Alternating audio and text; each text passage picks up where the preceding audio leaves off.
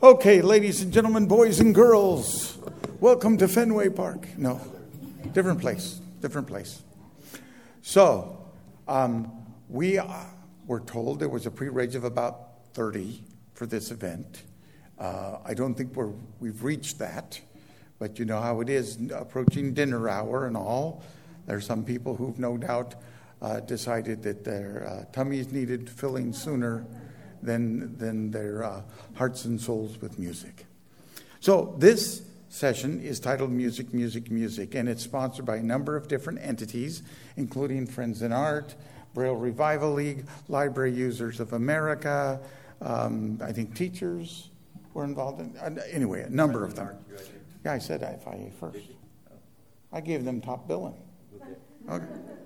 So, nonetheless, I, Brian Charlson, president, a former president, as of just about three hours ago, of Library Users of America, and Paul Edwards, president of Braille Revival League, are going to act as kind of the MCs of this. Now, as I say in all of my sessions, and some of you have been to nearly all of my sessions, uh, not for 40 years, but close enough, um, we don't like talking heads. We're much more interested in learning from one another and dialogue. So you were encouraged to question, ask questions, give ideas. If you have a better answer to the question, don't be shy. Tell us, okay? We've got two microphones. The one that I'm speaking at now, which is very sensitive, it cried just about an hour ago. It was really sad. It's very sensitive. And then we have a roving mic. And when we get to Q and A, the one stuff, I'm speaking at now. Right, and when we get to the Q and A component of things, then we will be doing our best to have a mic runner. We don't know who that might be. Uh, in my earlier sessions, they both happened to be named Mike, and they were two different people. So anything's possible here. Okay. That's why they were called Mike runners.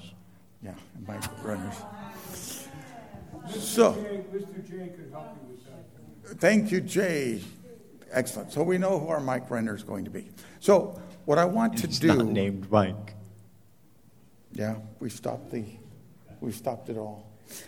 Anyway, we are going to be talking about music and how we access music information in one form or another. So, uh, with your permission, I am going to. I just took off my. Uh, has anybody ever seen a, a pair of Bose frames? These new Bose glasses that have built in Bluetooth and microphones so that instead of putting things in my ears, uh, it kind of whispers in my ears everything I need to know. Very good sound, too, by the way. Only $200 at your local Bose store. Nonetheless, it's pretty spectacular. So I have to take them off, tip them upside down, and put them back on to turn them off, which is why I just did that. Anyway, I want to tell you about my musical journey for a moment, if you, may, if you will. One is that back when I was a teenager, many, many years ago, uh, my aunt got married for the third time. Yes, I'm from that family. Okay? For the third time, married a guy named Smokey who came with a guitar, which is, I'm sure, was a lot of the attraction in the first place. But Smokey was also really good around young people. And he put his guitar in my hands and taught me the very beginnings of playing a guitar. And after that, I owned about three different guitars over time. But I have always been a proud campfire song guitar player. Um, I think the fanciest song I ever played on a guitar was by Joan Baez, and it was Diamonds and Rust. That's pretty fancy. Which was pretty fancy, but I'm telling you, that was the only song I played for about a year to get to the point where I could do that. Anyway, nonetheless, then when I went on to college, I decided I liked music enough to try to understand it. So I took a year of music theory. And uh, I don't think that was me, but yeah. What can I say? Anyway, so nonetheless, I, I took a year of music theory and found it absolutely fascinating, but I'm not the kind of guy who does a great deal of practice. So mastering a musical instrument was not really there, but a love of it and a better understanding of it when I was a consumer of it came as a result of that. I could understand when somebody whispered over their shoulder, but over the mic, 145. Oh, that means a C. Uh, let's see, uh, you know, they tell one another. Exactly, exactly. and that made a difference for me. Then I took some lessons on the pipe organ. A friend of mine played an original Wurlitzer giant 16 foot tibia pipe organ. Oh, my, I, I, you're here again, huh? So, uh, nonetheless, I learned how to play a, a, an organ on a five register organ with 16 foot tibias, and uh, it was really quite fun, and I was never any good at it. Um, then, about two years ago, that's a big gap. But then, about two years ago, um, I inherited my mother's ukulele. Now, that's. It, that's exactly right. Excuse me, let me scratch over here. Okay. Anyway, the ukulele was terrible. Okay? It, she played it, but she, she never was a very good player of it, but she was a very good schmoozer. And so she got herself into a Hawaiian band. One moment. Anyway, so nonetheless, um, I inherited that, and in her memory, I decided, well, I better learn how to use one. And doing it on this is not going to be good because you don't learn how to play an instrument by playing on a bad one. So I went out to Guitar Center and bought myself a ukulele. And uh, I said, now how am I going to find somebody to teach me how to use this four stringed wonder? And uh, I couldn't find a local instructor that was available in the hours I was available. So I turned to that iPhone of mine and I put in YouTube tutorials into the YouTube search engine. And I can proudly tell you now that I am a ukulele player and that I can stand in and uh, play with anybody. Those who've ever been to Hawaii before, um, I bought my second ukulele there. It's strung with a high G instead of the low G that I use on my everyday ukulele. And I played with uh, Philo. You guys remember Philo? Of course. Good old Philo.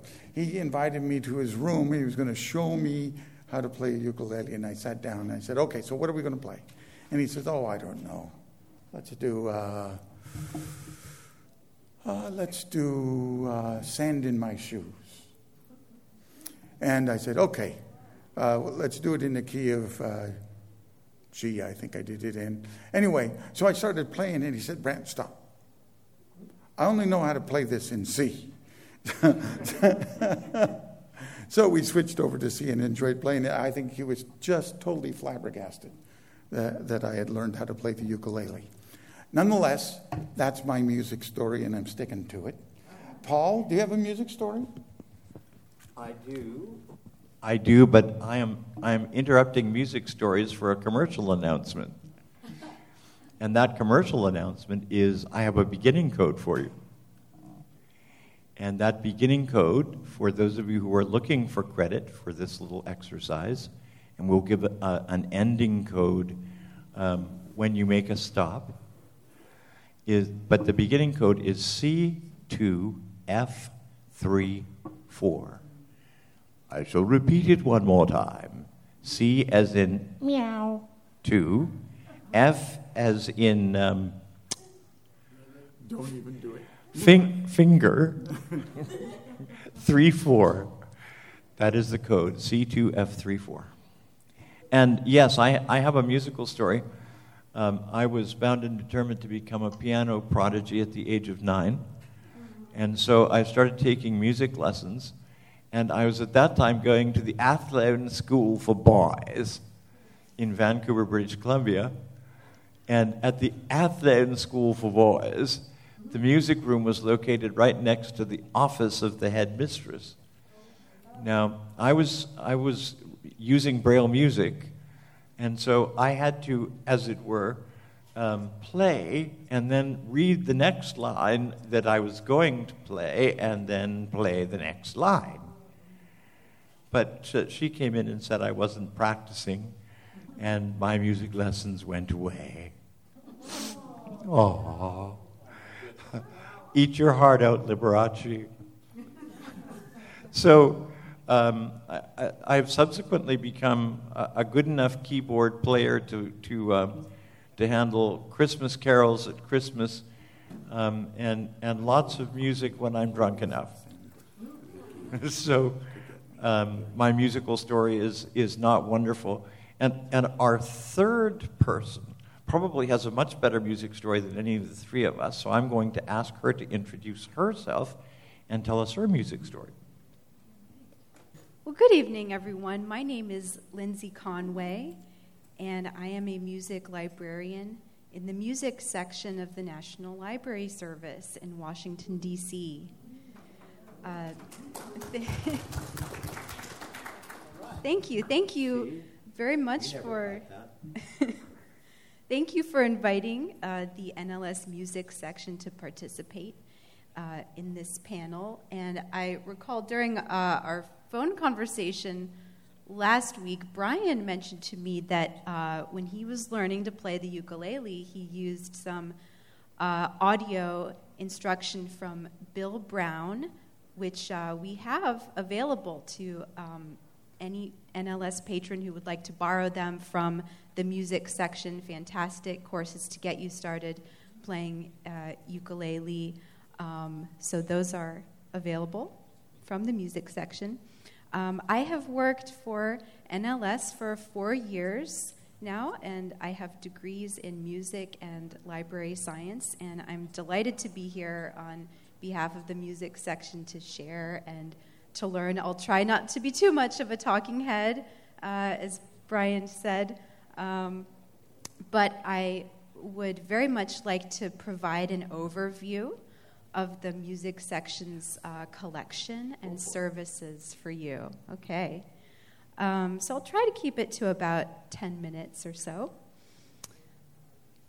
Fundamentally, the music section is the music library for the National Library Service. We serve patrons of the Talking Book program. So if you're a patron of NLS, you have access to the music section. Um, yes. We're similar to an NLS uh, network regional library. We have a staff of music librarians. Uh, the differences are that our collection is music materials, of course, um, and that we serve patrons who are all around the country. Um, we serve them directly from our location in Washington, D.C the head of the music section uh, for about two years now, since July 2017, is Juliet Appold. Um, so now on to my, my overview of our collection. Um, sure, sure. Juliet, her last name is Appold, A P P O L D. You're welcome. So we have three formats in uh, the music collection. We have braille music, talking books, and uh, large print materials. Um, now, as for the, the content and scope of the collection, uh, basically we have uh, two categories of materials. We have books for, for playing music, so that includes lesson books and scores, of course, sheet music. And on the other hand, we have books about music, um, music history books, music theory books, um, books that uh, talk about uh, different styles of music, different composers, and so on. So now I'd like to, I'm going to go into a bit more depth about um, what we have available in each of those three formats. So, first of all, the largest uh, proportion of our collection by far is our Braille music collection. Um, we have more than 20,000 titles, which is the largest collection of Braille music, certainly in the country and, and probably in the world. Um, there's maybe only one other library I'm aware of that could possibly contend um, with that amount of Braille music. Um, so it's a fantastic resource that um, is available to all of our NLS patrons. So, our Braille music collection includes um, scores, of course. If you're um, in a community choir, you're singing Handel's Messiah and you need your part, we have you covered. Uh, we also have lesson books for a variety of instruments, um, lesson books that are commonly used in school music programs. Then uh, we also have music history and music theory textbooks for college level courses. Um, so that's an, that's an overview of our Braille music collection. Um, for our talking book collection, we, yes, the, the music section offers talking books. Uh, we have more than 3,000 titles, most of which are available on Bard. So go check out the music collection on Bard, take a listen. Um, so these talking books from the music collection fall into two categories. Um, we have music instruction, like the ukulele um, courses that I mentioned. Um, so it's all audio instruction for learning to play um, a variety of different instruments harmonica, flute, violin, piano, guitar, and so on. On the other hand, we have uh, talking books uh, that are uh, music appreciation in nature. So, uh, for example, you can listen to a narrated biography of Beethoven and along the way listen to examples of um, his music as they come up. So that's an example from our music appreciation collection. They're really fantastic um, to listen to, a great way to, to deepen your knowledge of various musical topics. Um, not only classical, we have a lot of um, music appreciation titles for jazz as well and different folk musics as well. Finally, our large print um, materials. Um, so this includes large print scores, which are standard Western uh, staff notation, but everything is enlarged and emboldened for ease of uh, reading. We also have large print uh, lesson books that are commonly used in school music programs, uh, music theory, and music history books and um, we have more than 800 titles um, in our large print music collection. So, on to um, services that the music section provides, and how do you how do you uh, initiate uh, using the music section? Well, as I said, um, we have materials on Bard, so. If you're using Bard, look for the music collection. You can download a lot of um, Braille music and uh, music talking books there, so you can start right away using our music collection.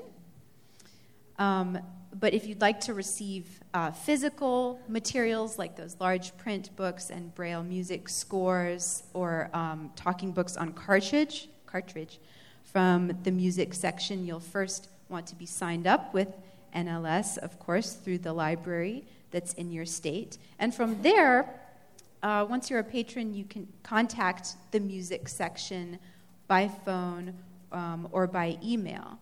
And I'm happy to give out um, our toll free phone number, which is 1 800 424 8567. Paul is saying it along with me. And from there, uh, you'll get a, a menu. You'll dial 2 for the music section. You're also welcome uh, to email the music section directly. Our email address is nlsm for music at loc.gov. So give us a call or send us an email. Let us know you would like to uh, start borrowing music materials. And from there, um, we can direct you to um, various types of catalogs that we have that you can browse. You can um, see what we have um, available, or we can um, help help you get started with um, finding the materials you're looking for from the music collection.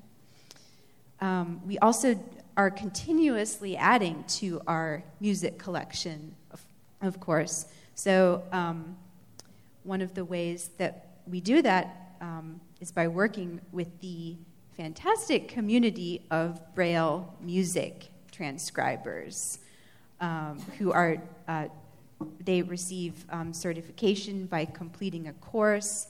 Um, that's led by uh, Karen Gearreald, uh, the marvelous Karen Gearreald. Mm. Excuse me. Um, and we maintain a directory. It's on the NLS website, a directory of certified Braille music transcribers for anyone who would like to um, engage their services to um, obtain a transcription. Um, but we work with those certified transcribers to create new Braille music transcriptions um, for our music collection. Um, we also acquire scores from other producers of Braille music.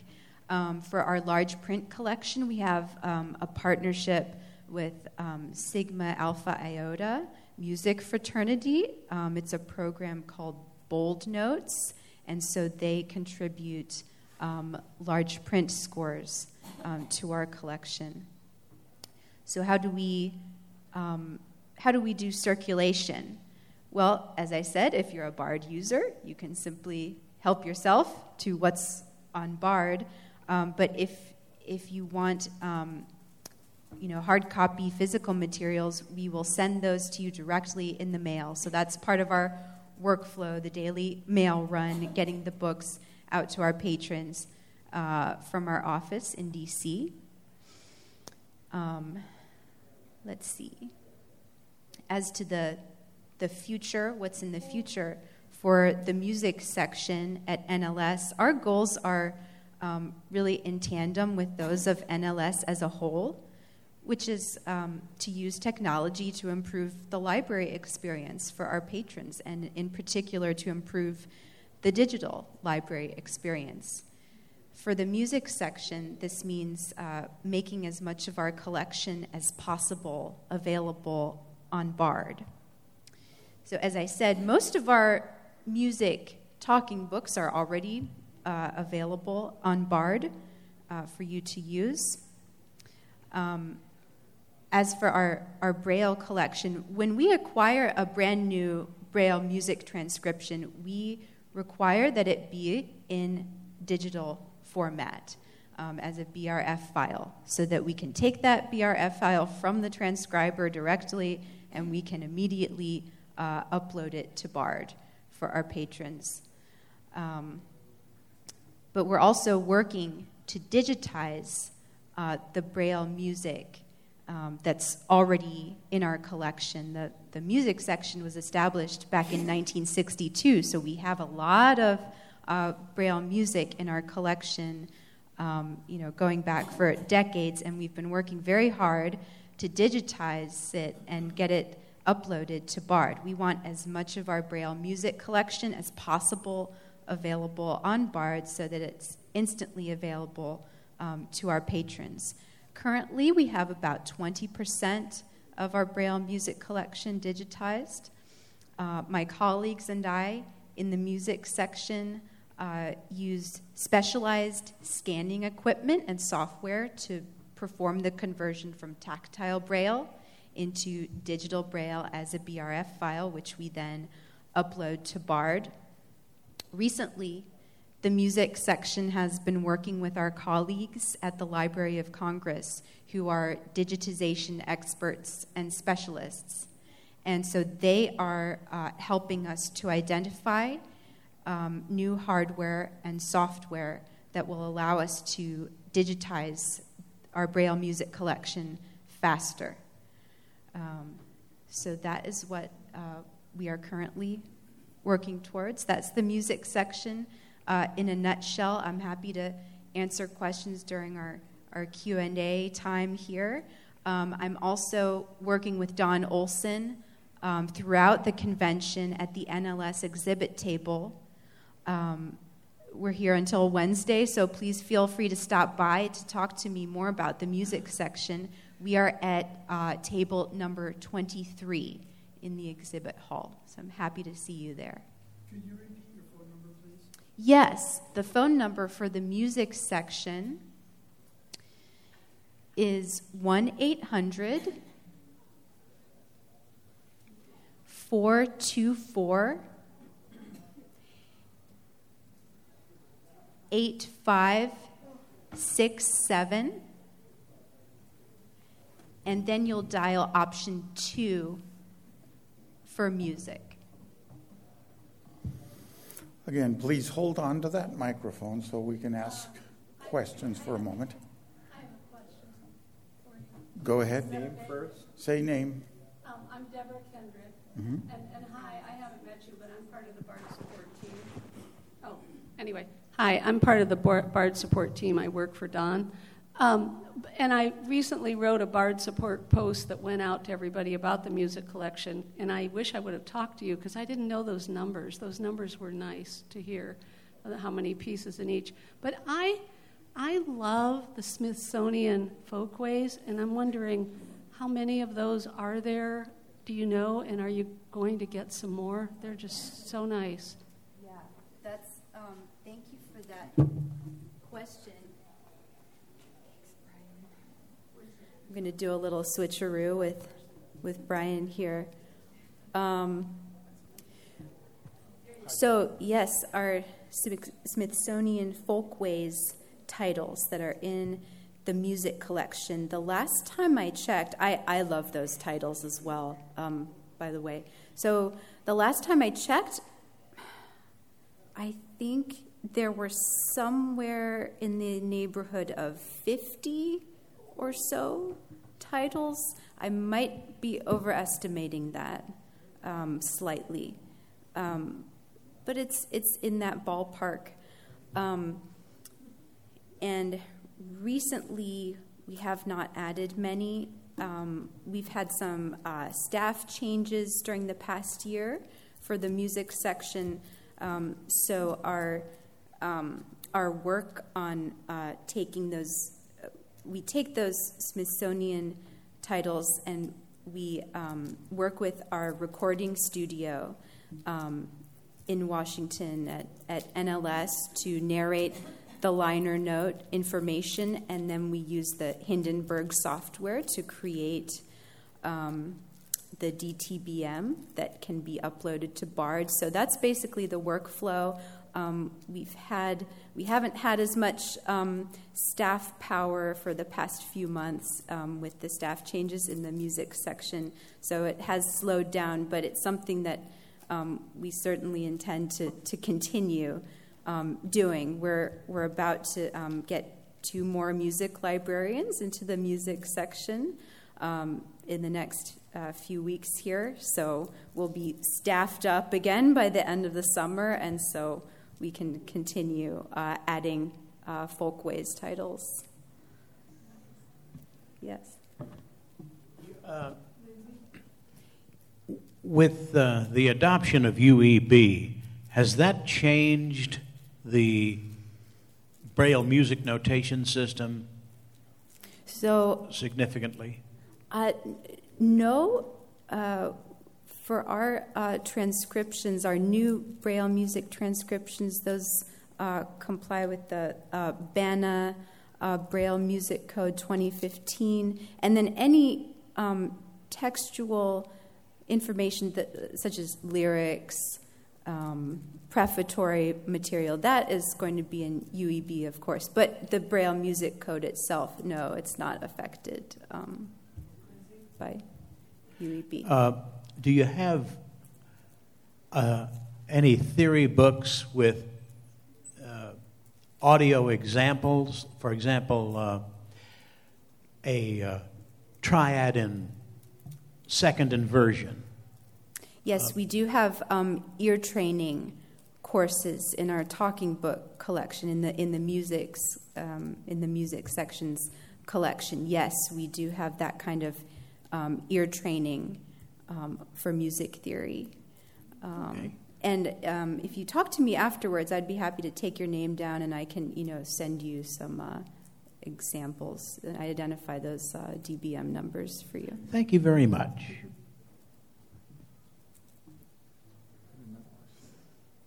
If, if not, I'll do the next little bit. I want to add a couple of things about the music section. Okay, go ahead. I'll take this here. If there are more questions, that's fine. Thank you very much. Let me clarify. Um, Are the Smithsonian Folkways, are the Smithsonian Folkways um, music, is that the stuff that was collected like during the 1930s? And if so, is that the stuff you can, that's available digitally? You, you can actually get the music?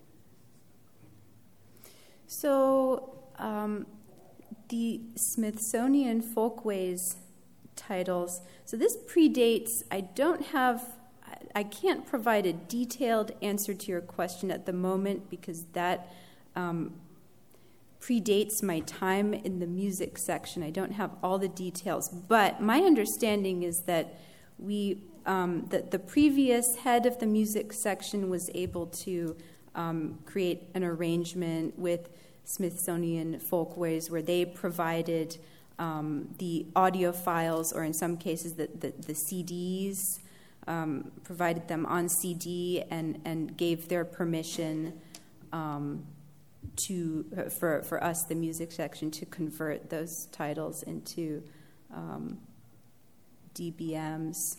And, Um, and you. It is that kind of thing. Yes. Not, not, not all of them, but they're, they're, Oh, I'm sorry. they're beginning a collection um, that includes that. Let me, let me describe them in a little bit more detail because they're really kind of cool. Um, the, the, the first, the first element that you get, thank you. The first element that you get is the liner notes, um, which uh, you, you don't really know how much you miss until you actually start seeing some. Um, because liner notes, particularly from CDs, don't tend to scan well. Um, so the liner notes are, are, are the first cool thing, um, but there's, there's also um, a listing of the, of, the, of the songs that are included. Um, and there is also a, a, an, an attached BRF file so that you can actually read the, the liner notes um, in Braille along with um, the, the, the, the liner notes that are done in audio. And the, the third component that is really nice is um, if, if in fact that was how it was recorded, um, the, the bard title and the liner notes, uh, and well, the bard title and the music anyway on the bard title is actually done in stereo. So it, it really is really cool service, and I've, I've enjoyed. There were, there were a number of albums of labor songs, which is one of my specialties. I'm a, I'm, I'm a folkie from way back. I'm still recovering from the 60s. So um, uh, I'm a folkie from way back, and I've really enjoyed the, the labor stuff because uh, a lot of the, the recordings that they produce aren't the ones uh, that, that are done by folks that, we, that we've all heard of, um, like, like Bill Broonzy or, or um, oh, and any of the other uh, labor folks. These are, these are really the folks who are out in the wilderness going to, um, going to, um, going to labor camps and, and working with the Wobblies to, uh, and, and, and essentially writing songs for, for local strikes and all kinds of stuff. So um, I, I commend it, them to you. And I want to make two other comments about uh, my involvement with the music section, which will illustrate the breadth of services um, that the music uh, department makes available. I went to what was supposed to be an audio described version of Rigoletto, um, which was being staged at uh, our, our large kind of big fancy county theater in Miami Dade County. Well, it turns out there was a mix up, and, um, and, and the audio describer didn't come that night, but they said, however, um, not only will we give you a free comp ticket to the next audio described version, but how would you like the Braille libretto? And I said, Well, that would be nice. So um, I was able to actually follow in English. Um, since, since my Italian is, is about as, uh, as rusty as iron filings, um, I was able to follow the whole of the, uh, of, of the libretto uh, of Rigoletto uh, in Braille. And, and, and in passing, uh, there, there was a, the gentleman who had invited me to the opera, who was really much more knowledgeable about opera than I was, um, was absolutely overjoyed. He was also blind because for the first time, um, he was able during the break to, uh, to catch up on all the stuff he didn't understand. So he thought that was pretty amazing. And of course, the idea of blind people being able to read Braille well always astounds folks. So. but um, I think those two things give you, oh, sorry, that's one of the things. The second thing is there is a guy who is a part of the Florida Council of the Blind, uh, a, a, guy whose name is Paul Kurtz. And Paul Kurtz is a trumpet player. And Paul Kurtz has made it his business um, to, to work to expand the collection of the music section um, in the area of trumpet music.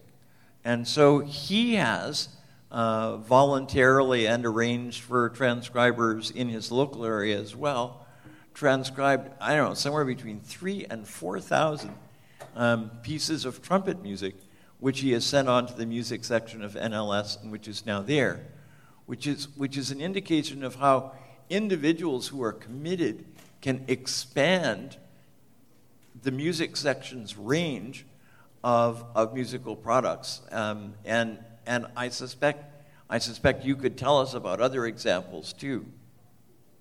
But anyway, I'm, um, those will give you some ideas of the range of services and the degree of outreach that the music section has managed. I wish I had thought of this this morning when I was at your booth. It was delightful to meet you.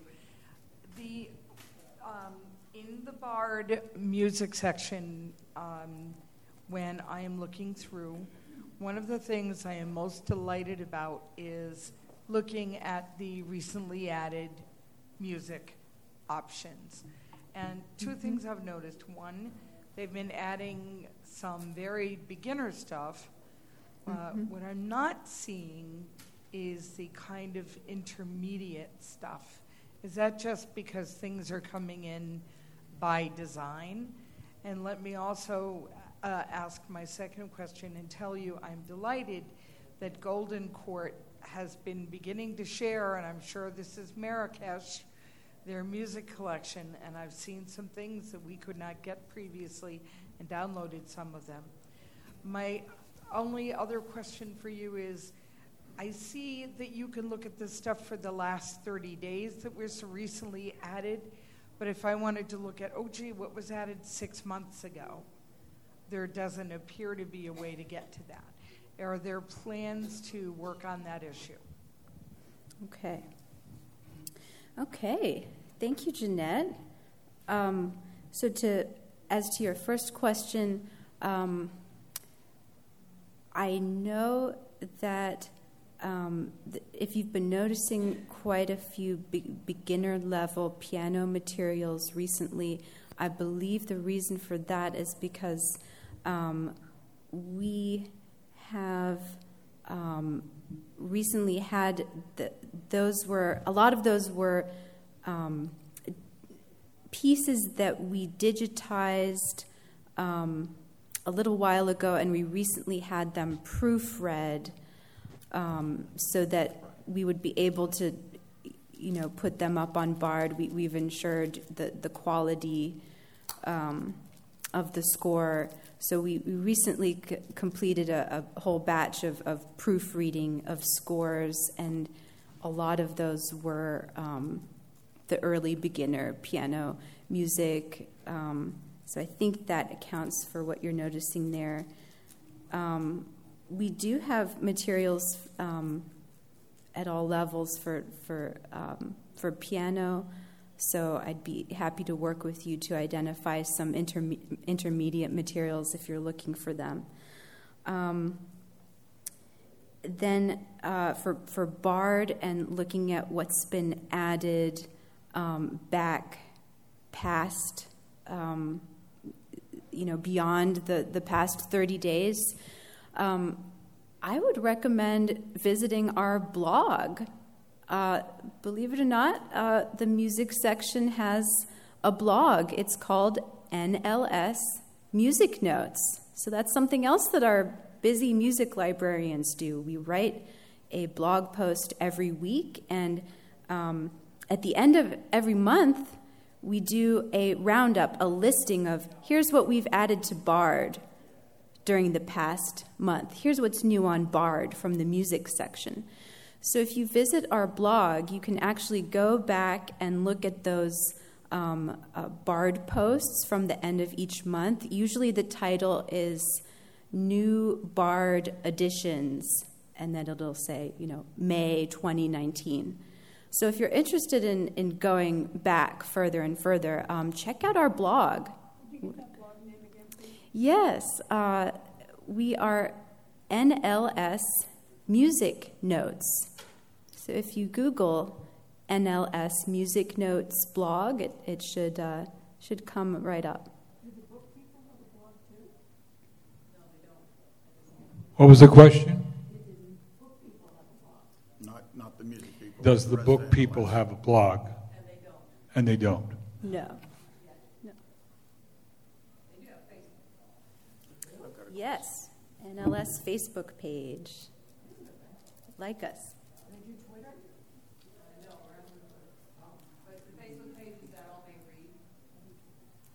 Gotcha.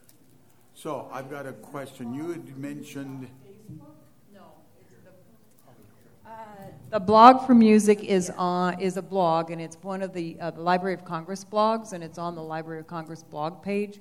I think the easiest way to find it, as Lindsay said, is to Google it. Um, the Facebook page is different. Um, it's not a music focused thing, but it's just a Facebook page for NLS, and it's called That All May Read. That All May Read, which is our, our what do you call it? Slogan, yeah. I, I want to follow up on the word you used, which was proofread. So it was my understanding that this nation was a bit in crisis not too long ago. Let me give you this. Let me give you this. It was my understanding that not, not too long ago that this nation was in a bit of a crisis as to having sufficient individuals who knew how to transcribe music braille, but more importantly, I guess, and, and at least it was more acute at the time, was certified proofreaders of music braille. How is that situation right now?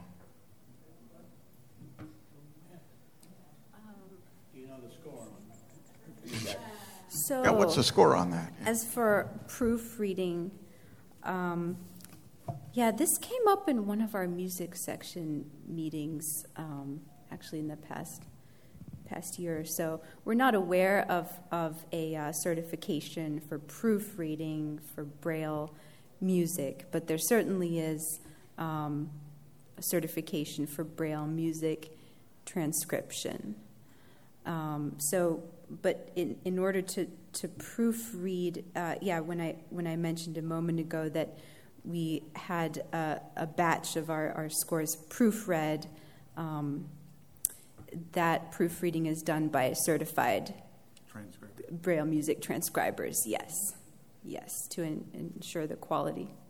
Okay, I've got one more question for you. Don't go away. Okay. Don't go away.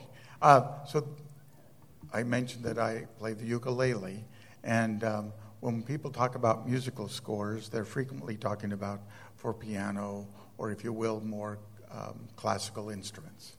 Um,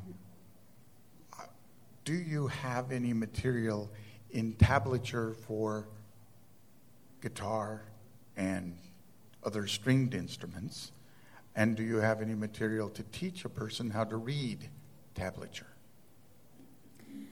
Um, I'm, I'm going to start answering this question. Karen will, uh, Karen should probably finish it though. Uh, the um, answer is uh, yes, we absolutely do have Braille uh, music materials uh, for guitar and for ukulele um, in our collection. And Karen, um, I invite you uh, to, to jump in with your comments. Absolutely.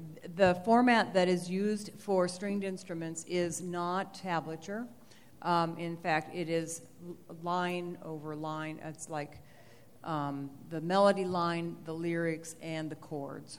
And the chords are written in a format that's not music braille per se. It would be like a C major chord would be just written like capital C. Um, a, a B minor would be a capital B and then an M. A G7 would be capital G and then a number sign and a 7. So that's how the chords are written, and they're written below the music, which is written below the lyrics. How do you know how long to hold the chord? You have to figure that out. some of them have, some of them have some have symbols that I believe, and I'm not real good at this. Um, I'm, I'm learning to play the guitar, but I'm not that good at it. Um, but they, they, indicate how to strum, like how yes, many times of a measure strum, to strum. Um, but what I've run across so far isn't more specific than that. But on a stringed instrument, you can't hold anything very long, so you have to keep doing something. Um, but anyway, that so it's not tablature, but but it is um, it is quite usable, and we do have this ukulele book, like 365 songs on the ukulele or something yes. like that. One for every day, and they're they're like 60s and 70s songs, I think, pretty much. Yeah. There's some some nice it. stuff. You got that one. Yes, and I think what uh, some of what Karen dis- just described there is um, called lead sheet format, where you have the melody line, the chord symbols, and then the song lyrics. And we, um, I can think of two titles off the top of my head that we have in our Braille music collection that specifically teach you how to read lead sheet uh, format um, and how to how to use a fake book and and so forth. Um, and uh, how to use use a fake book, which is another word for lead sheet, um, basically. It's, it's um, a book with, you know, several. The, the print fake books have, you know, fifteen hundred tunes in them, and, and yes. they have that lead sheet format. Gotcha. Yes. So that's in addition to. I really want to make sure to mention that um, we, uh, in our Braille music collection, also have a wealth of materials for those who wish to learn to read Braille music. We have numerous um, titles, but for example, Edward Jenkins, Richard Taesch. We have uh, dictionaries of Braille music symbols. We also have these, um, a lot of these same titles are available from our collection in large print as well, um, so that if you're working with someone who's sighted, um, they can follow right along with you and learning the Braille music code. So I really want to make sure everyone here is aware of that. Um, we certainly want um, everyone who wants to, to, to learn Braille music, and we have the materials available uh, totally free of charge to support you in those endeavors. Um, if you cut yourself on a piece of print music, could you get a staph infection? No comment. That's either pretty short or pretty flat.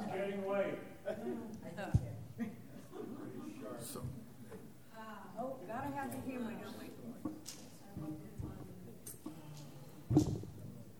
So I'm happy to answer any more questions you might have about the music section. I'll. Uh, Lindsay, do you do a magazine? Yes, there is.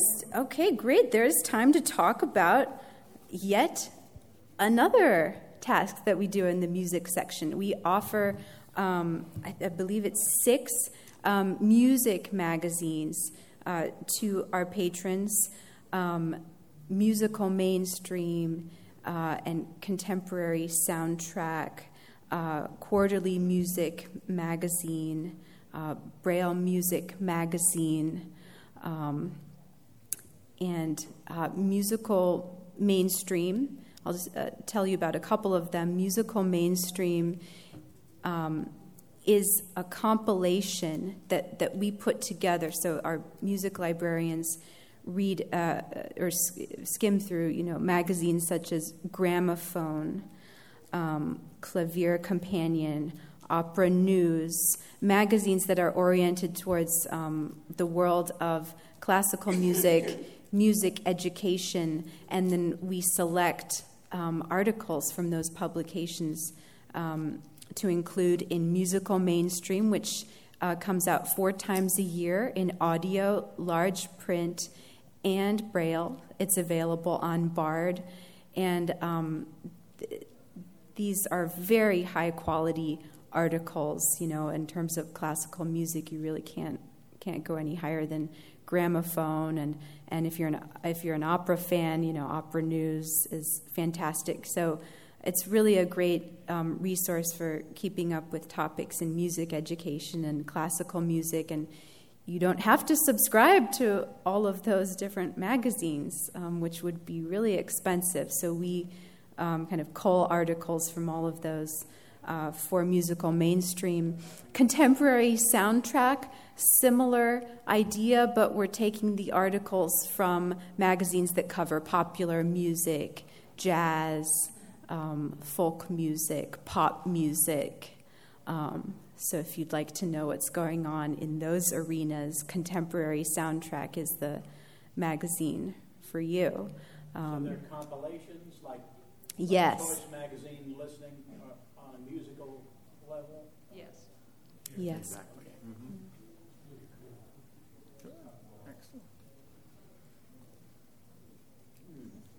there is also sound and vision.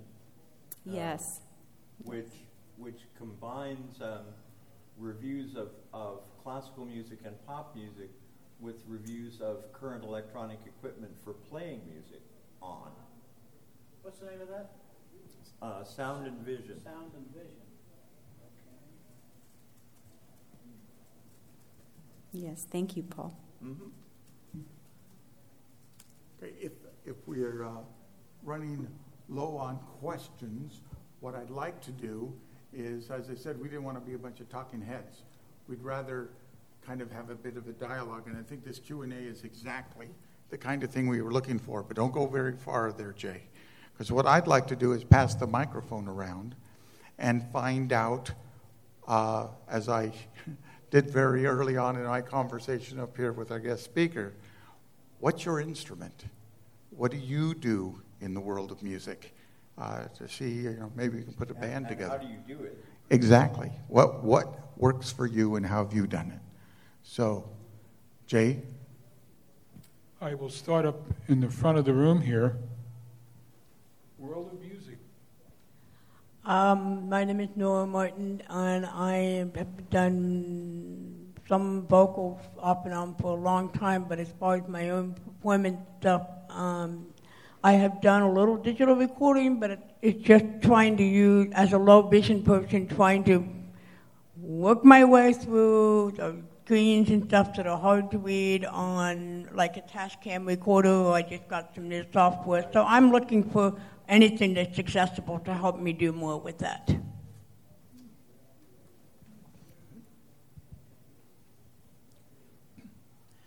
Well, I play uh, several instruments uh, my, Dave Trevino.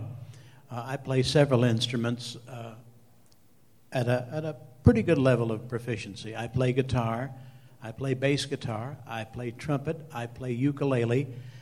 Uh, I'm not a good live keyboard player, but if I have uh, a keyboard with a sequencer, which I do, I can edit together some pretty impressive stuff. My primary recording apparatus is a Zoom HD8, which is a digital hard disk multi track recorder uh, with uh, several different reverberation settings and uh, Have you found it pretty accessible? Well, I am, I am making it accessible. I'm, I'm learning to, uh, to use the, I can't, can't read the display, but I'm learning the sequences of how, you know, what buttons to press and when to press them Yep. and uh, how to do processes. I can, I can change my foot switch settings in the menus from just starting and stopping the uh, recorder to punching in and punching out so I can edit with my feet. Um, and That's uh, pretty impressive. and uh, I have recorded jingles. I have recorded music for on hold uh, message packages. Uh, this, if you were here last night for the opening session, prior to the opening session, all that music I recorded, playing all the instruments. Uh, it's part of my music project. I'm uh, going to be released hopefully maybe in three months. Uh, it's called Fresh from the Lab. It's songs about dogs. There's one song in there about a goat. It's the, the four footed lawnmower. But uh, anyway, that's uh, music has been a, a lot of fun for me, and uh, it can be a lot of fun for you too.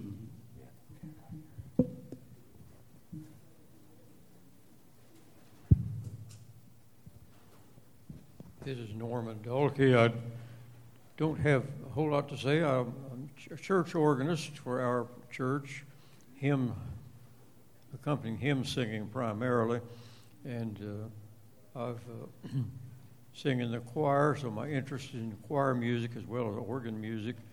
I've played, grew up in classical music, so I enjoy some of that, and would like to explore more what the Library of Congress has in that department, and I'll be in touch with them about that. That's it. Thank you.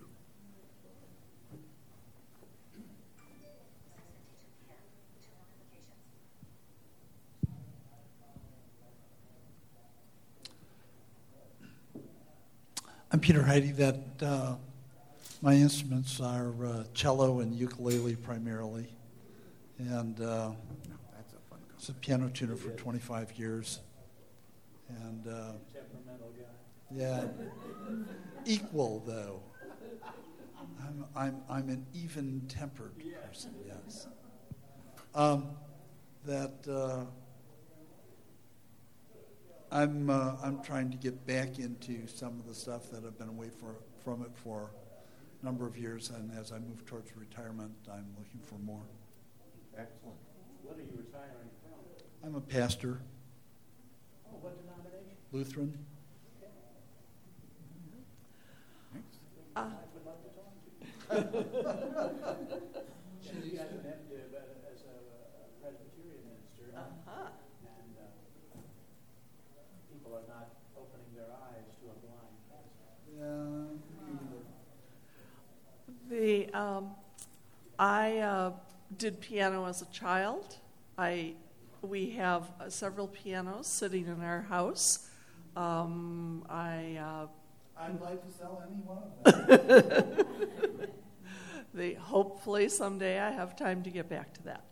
Um, the that watching uh, Dick Van Dyke as a child with with uh, Morey Amsterdam playing the cello, that I uh, fell in love with the cello, and thus when I found out Peter played the cello, I was sold.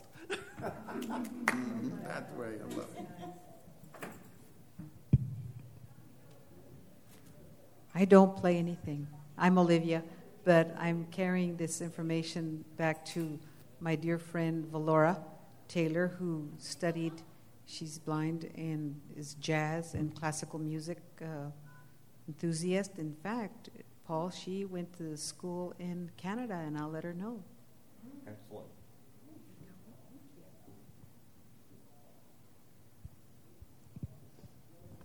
Oh, I'm Tom Frank from Vermont, and the only thing I asked you, Brian, well, 15, I guess 15 years ago, when I was I went to the Pittsburgh convention. I took my guitar and played at the the, the FIA showcase.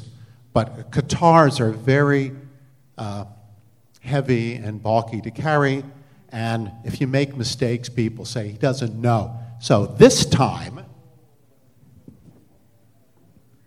I brought my ukulele.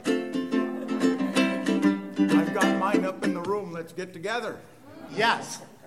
I'm go- I- acoustic guitar. I'll get together with you. There you go. If you make a mistake on a u- ukulele, nobody cares because it's a ukulele, and they don't take you seriously. So, yeah, no, it's a tenor with a low G. Tenor with a low G. Yeah. Uh, one of the things I was thinking about trying to pull off next year, I was banned from from uh, signing up for FIA this year with my banjo. Uh, we wanted Kim's exit to be a little more dignified than what my performance is likely to be. But next year, I'd love to uh, send out a general announcement. Bring your ukulele. Let's do a, a blind ukulele, uh, not just a jam, a, a mob. What do they call this? A flash mob of blind ukulele players. I think it'd be great fun. I think it'd be great fun. more people yet. Yeah, Hawaii Go might secede. Yeah, no. Okay, I'm Dee Snyder from Knoxville, Tennessee, and I studied piano as a child, and I played for years before, by ear, before I learned Braille music. And uh, I also play flamenco guitar, which I learned to do when I was living in Spain. And I love music. I think it's the most inventive and relaxing activity on the planet. And I, I just love it. So, but I'm, I'm a hobbyist. I don't play anything professionally. I'd be scared to try. Thank you. Back. We have three or four more people. Go for it. Hi, my name is Sue Mangus from California, and I studied piano from about age 10, and then when I went to college, I moved into the organ. And the latest thing I've been doing is playing handbells, and for about 15 years, I marched in a handbell choir. Then we marched in a variety of parades.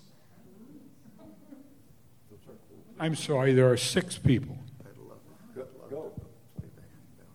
Hello, my name is Carla Hayes, and I'm from McMurray, Pennsylvania.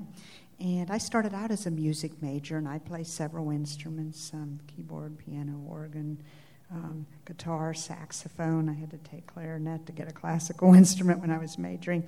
But what I would like to do, um, and um, I have my own business, Lingua Learn Communications, and one thing I do is produce some audio educational materials, and I do I write and perform all my own production music which saves me hundreds of dollars. But what I would really like to do is to learn more about A, digital recording, because it's just so tricky to me. And B, this is going to sound really silly. I haven't gotten, I, I would like somebody to give me some hand holding about how to download music from the internet, to buy it, download it, and um, put it on CDs, and um, and do things like that, and just in general, how to, to do things with CDs and, and various media. But um, I love music, I love to listen to it, and um, by the way, thank you for this wonderful workshop.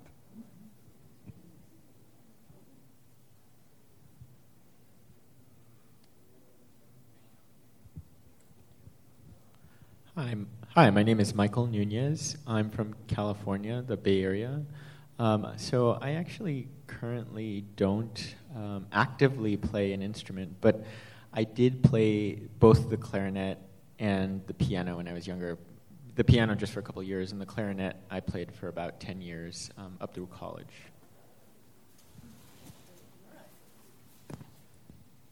Hi, I'm Judy Jackson, and I grew up playing the piano, and much to voice majors' chagrin in college, I um, got to be quite good, and I would um, go into a music room at, at school at, in college next door to somebody who was singing, and I would play something a third above or a third below what they were singing, and then they'd stop, and then I'd stop, and then they'd start again, and then I'd start again, and I maybe would add a sharp or a flat to whatever they were singing. And fortunately, I never got caught um, doing that, but that was sort of my um, fun times.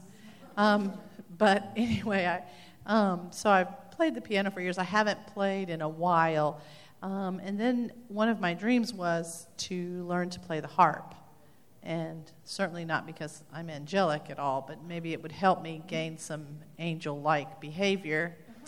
And so I started that when I moved to Virginia a couple of years ago, and I have just loved it. It's just been such a neat instrument to learn to play. The, the deal is, I'm getting older, and so I'm having to memorize the music um, a lot faster because I, you know, to try to play with the piano, sometimes I could play things with one hand and read with the other, and then, you know, put both hands together. But with the harp, you're using both hands at the same time. So, um, but anyway, it's it's been a real fun time.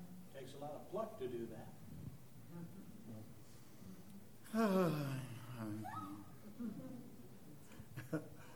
Hi, um, my name is Chloe. I um, was actually a vocal student for about, so I'm 24 right now. I was a vocal student for most of my life, um, from the age of about seven to about 18. Um, I went to a performing arts high school um, and one of my very, very close friends uh, actually, um, he just finished his master's degree at Juilliard. Um, and he's played for the Grammy bands and things like that. And um, but I was a soprano in choir, um, and I I took as part of the curriculum at um, School for the Arts, I had to take uh, music theory, and I, like some of you in here probably, um, my music teacher discovered that I have perfect pitch. Um, so I was known as the human pitch pipe in, in, in school, and all my friends would be like, Chloe, give me a C, and you know, from across the room, and so it was really great. But I'm hoping to um, learn to play the guitar because I'd like to get back into an instrument, just not really professionally, because I don't think I could do it professionally, but um, it'd be nice to like pick up a guitar and be able to sing along with it. And um, I know some piano, but nothing crazy. So yeah.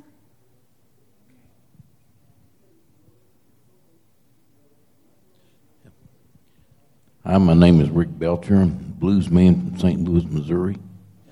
I uh, taught myself how to play. I knew That's All Right Mama Elvis. I knew Jimmy Reed before I picked up a Braille book. And I taught, like I said, I taught myself how to play, doing songs like Big Boss Man, Turn On Your Love Light with Bobby Bland, all the good stuff. B.B. King calls to be the boss. Thrill is gone. And I do stuff with a piano that you don't hear about because my music, as well as blues, was a taste of good old rock and roll. I do stuff with Pink Floyd, with some Led Zeppelin on the piano, some Jimi Hendrix on the piano, and you don't hear that. I blew somebody away one time when I played Purple Haze on the piano. It's never been done, to my knowledge. But like they say, you hear about the three R's. I can't tell you a whole lot about the three R's, but I can tell you about the four B's. And two of them is B.B. King and Bobby Bland.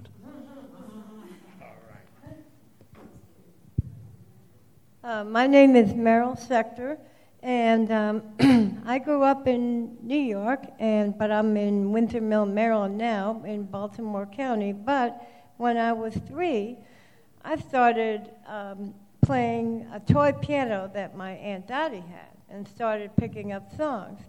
And then I was told, well, you, you need, my parents said you should take piano lessons. So when I was five till I was 17, I went to the New York Lighthouse for the Blind and took piano lessons. And I had a wonderful teacher. I took music theory. I learned how to read Braille music. And I, I was classically trained.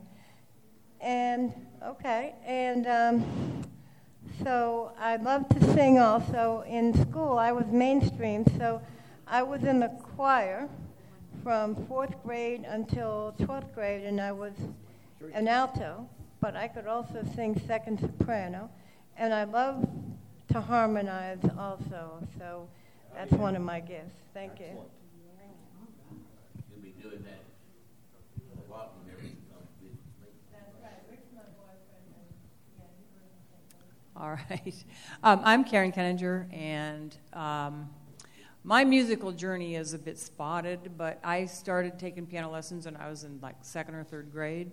My piano teacher thought I was a complete disaster and was probably right. uh, I took lessons for quite a long time, but I never got particularly good at it.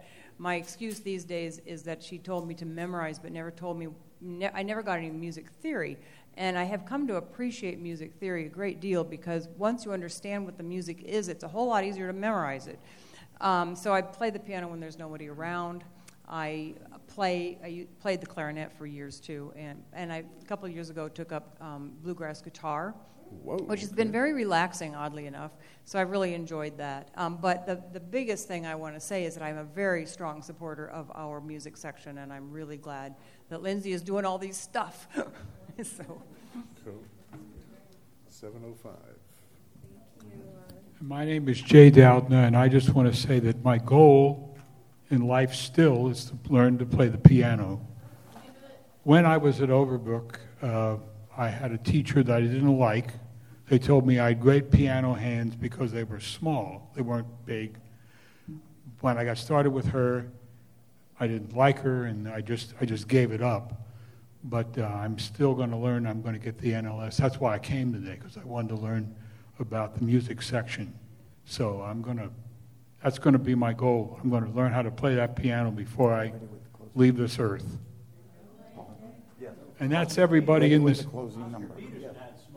That's everybody in this room. Very good. So thank you all for being here. Now I want to give Lindsay another chance at the microphone here. I'm sure she's got a couple of reactions to all that she's been hearing here, and Paul will be giving you the closing code in just a moment. Uh, I just wanted to add that um, I'm just feeling very inspired by what everyone has um, just shared. Thank you so much to everyone who shared their musical experiences and aspirations. And I just want to reiterate that the um, music section is here for you um, no matter where you are on your musical journey, if you're just starting, if you're getting started again, if you um, find yourself at a plateau, you want to make more progress, um, we will do our very best, whether it's classical, uh, blues, jazz, bluegrass, we have all of that in our collection. We'll do our very best to find materials in our collection that are going to support you. And I just thank you very much again for this opportunity to come and talk about, uh, about music, which we all love.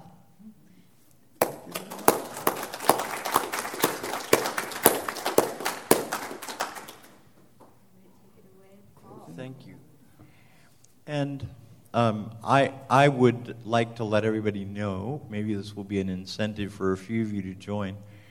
One of the things that we had planned to include in tonight's presentation was um, some of the, uh, the places um, on the Library of Congress's website uh, where you can actually find music for downloading and, um, and how you do it or play it. And so, what I indicated was that since we weren't able to do that here, in the next issue of the Louisville Ledger, there will be an article on that topic, which I will research and prepare. So, and, and I'm going to ask Lindsay to help. I can think of uh, one resource I would recommend off the top of my head. So. Excellent. That's so cool. All right. So, let me give you the, the ending code for those of you who are getting credit. It is C as in cat. Meow. Eight. C as in cat. Meow. 2 4. C 8 C 2 4. All even numbers. Go figure. Mr. Bryan, for your final comments. Again, I, I hope you found this of some value. We really need to worry about literacy in the highest way you can look at that. So, yes, that's literacy, the, able to, the ability to read and write. That's, as you'll see a, a little later, uh, tactile literacy, the, avail, avail, uh, the ability to feel an image and be able to make sense out of it. Uh, and here we've been talking about music literacy and what are our resources to accomplish that. One of the reasons I picked up the ukulele is I really needed my brain to go in a different direction. You just keep thinking down the same pathways after a while, and you kind of seize up. And I remembered hearing a story about um, Einstein. That Einstein worried that he was imprinting raw mathematics on his brain in such a way that pretty soon he would only think in numbers. And so he picked up and learned to play the violin.